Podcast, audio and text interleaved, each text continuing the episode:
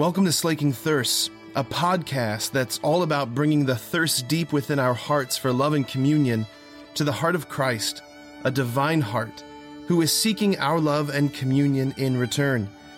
The hope is that the two thirsts would meet and both thirsts would be slaked. Friends, I said it two years ago and I'll say it again today. I'm, I'm pretty glad I don't have the school mass today. Uh, something tells me Father Joe's not going to be preaching on the first reading to the kids. Uh, I don't know if you caught that. Paul coming out saying real strong, We are the circumcision. Now, I don't know what you do with that with the grade school kids, but I have a feeling he's going to probably preach on the gospel. so, anyway, last time when I preached about this, I said this is one of those uncomfortable just features of the biblical story that we just we just try and kind of gloss over i think like let's just not focus on that too much but it's important it's very important it's very very important so let's get into this What's the deal with this? So, just again as a reminder, circumcision was the sign of the old covenant. It was the sign of the old covenant. It was a sign given by God to the people of, uh, it was is the, the proto Israel. So, it was given to Abram when, he made, when God made his covenant with him uh, after that great vision where he splits the animals and the, the burning fire pot passes through the split animals. God saying, I am binding myself to you. Let this happen to me if I don't keep my promises to you and your people.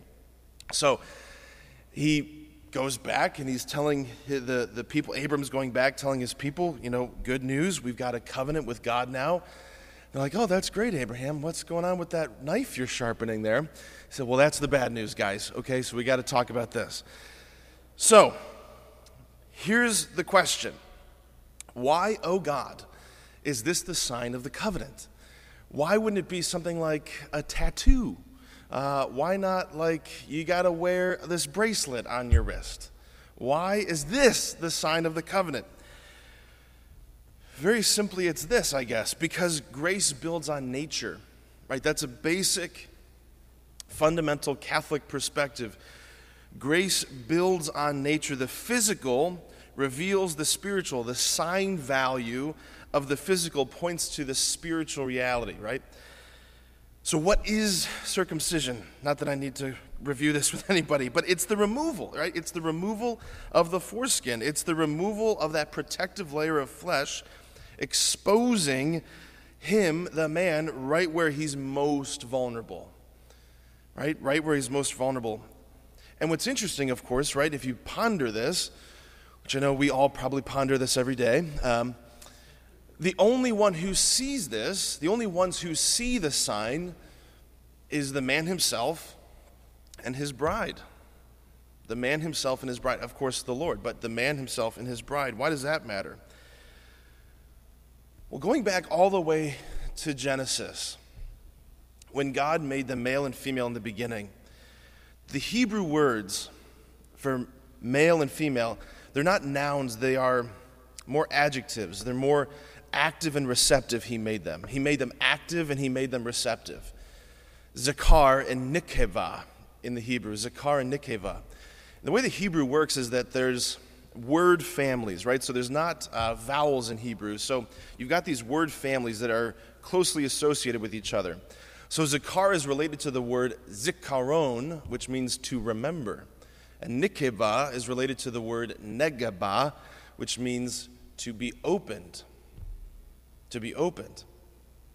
What do you see here? What you see here is that the man's mission is to remember, to remember who God is, to remember who he is, to remember who he is meant to be for his beloved. And if he does that, if he remembers these things, then she will open.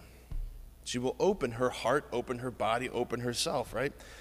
The, the fatality of human history is that throughout the centuries since that fateful day in the garden, the attack of original sin was an attack on the fatherhood of God. It was an attack against fatherhood and masculinity in many ways.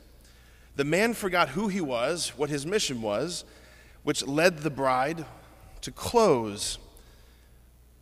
And that's writ large in the whole human story that we forgot we forgot who God was, which led to this closed off posture before the Lord. Right? So, God literally carved the covenant, carves the sign of the covenant into the man's body, right where it counts. right? This is where you have to remember, God's saying, this is where you have to remember who I am. I am life giving love. This is where you have to remember who I am and where you have to remember who you are called to be. Remember last week, that deep dive we had into Ephesians chapter 4, 5, and 6. Ephesians 5, where St. Paul unpacks the great mystery that God from the beginning created us male and female to be a sign that pointed to his relationship with humanity, accomplished perfectly in Christ Jesus, like the bridegroom of the church. And Ephesians 6 being the story of the put on the armor of God, because this is where the Lord, this is where the enemy wants to attack. This is where he wants to cause amnesia, if you will. He wants the man to forget. He wants the man to forget. Okay. Furthermore, right? Furthermore, building upon this Old Testament foundation, again, grace building on nature, grace building on nature, St. Paul will say to the Christian communities in his letters, right? So he says, We are the circumcision. At another point, he says, Circumcise your hearts. Circumcise your hearts. He's saying that to the entire Christian community, not just to the guys, right? Circumcise your hearts. Grace building on nature, the physical revealing the spiritual. Remove the coverings of your hearts. Go back to the very beginning. As soon as Adam and Eve grasped at the fruit in disobedience, fear, mistrust, all of that, and the immediate result of their sin is they covered themselves. What did they cover? their loins. Right? Why? Because their bodies, the physicality reveals the spiritual. There's a, there's a deep intuition that a, like, my person is revealed precisely in my loins, right? So the Lord is saying, remove the coverings of your hearts, circumcise your hearts, come out from hiding. The problem with humanity from the beginning is that we've been covering our hearts. Because I don't know if I can trust you. I don't, want, I don't know if I can be vulnerable before you. I don't know if I can let my most sensitive stuff be seen by you. Right?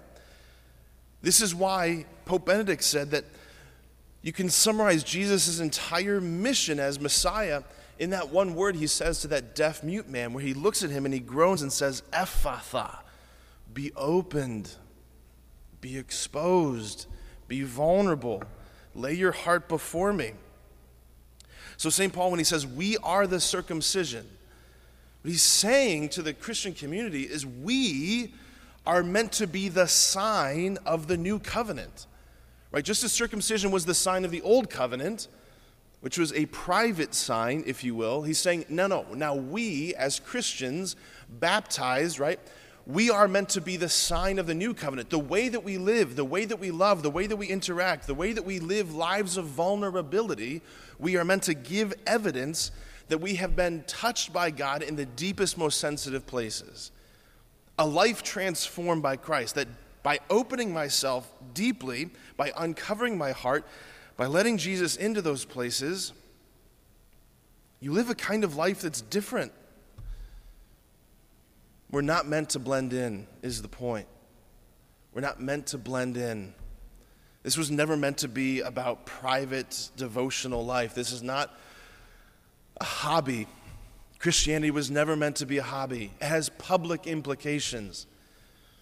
That's why Jesus says, before he ascends to the Father, go into the whole world. Get out there, is what he's saying. Be visible, be vulnerable. That's why Paul's saying we are the circumcision. Again, I don't think there's going to be a lot of retreat t shirts that say that, but it is who we are. It's what we're called to. And it starts right here. It starts right here. So when we come to Mass, are our hearts covered up? And this is, I mean, this is for me too. Are we just going through this or are we exposed? Are we letting our hearts be seen to the Lord? Is it a posture of vulnerability? Is it a posture of receptivity? Because the Lord wants to touch those most sensitive places of our hearts that we might go and be vulnerable witnesses to the gospel in the world, witnesses to lives changed and transformed. Amen.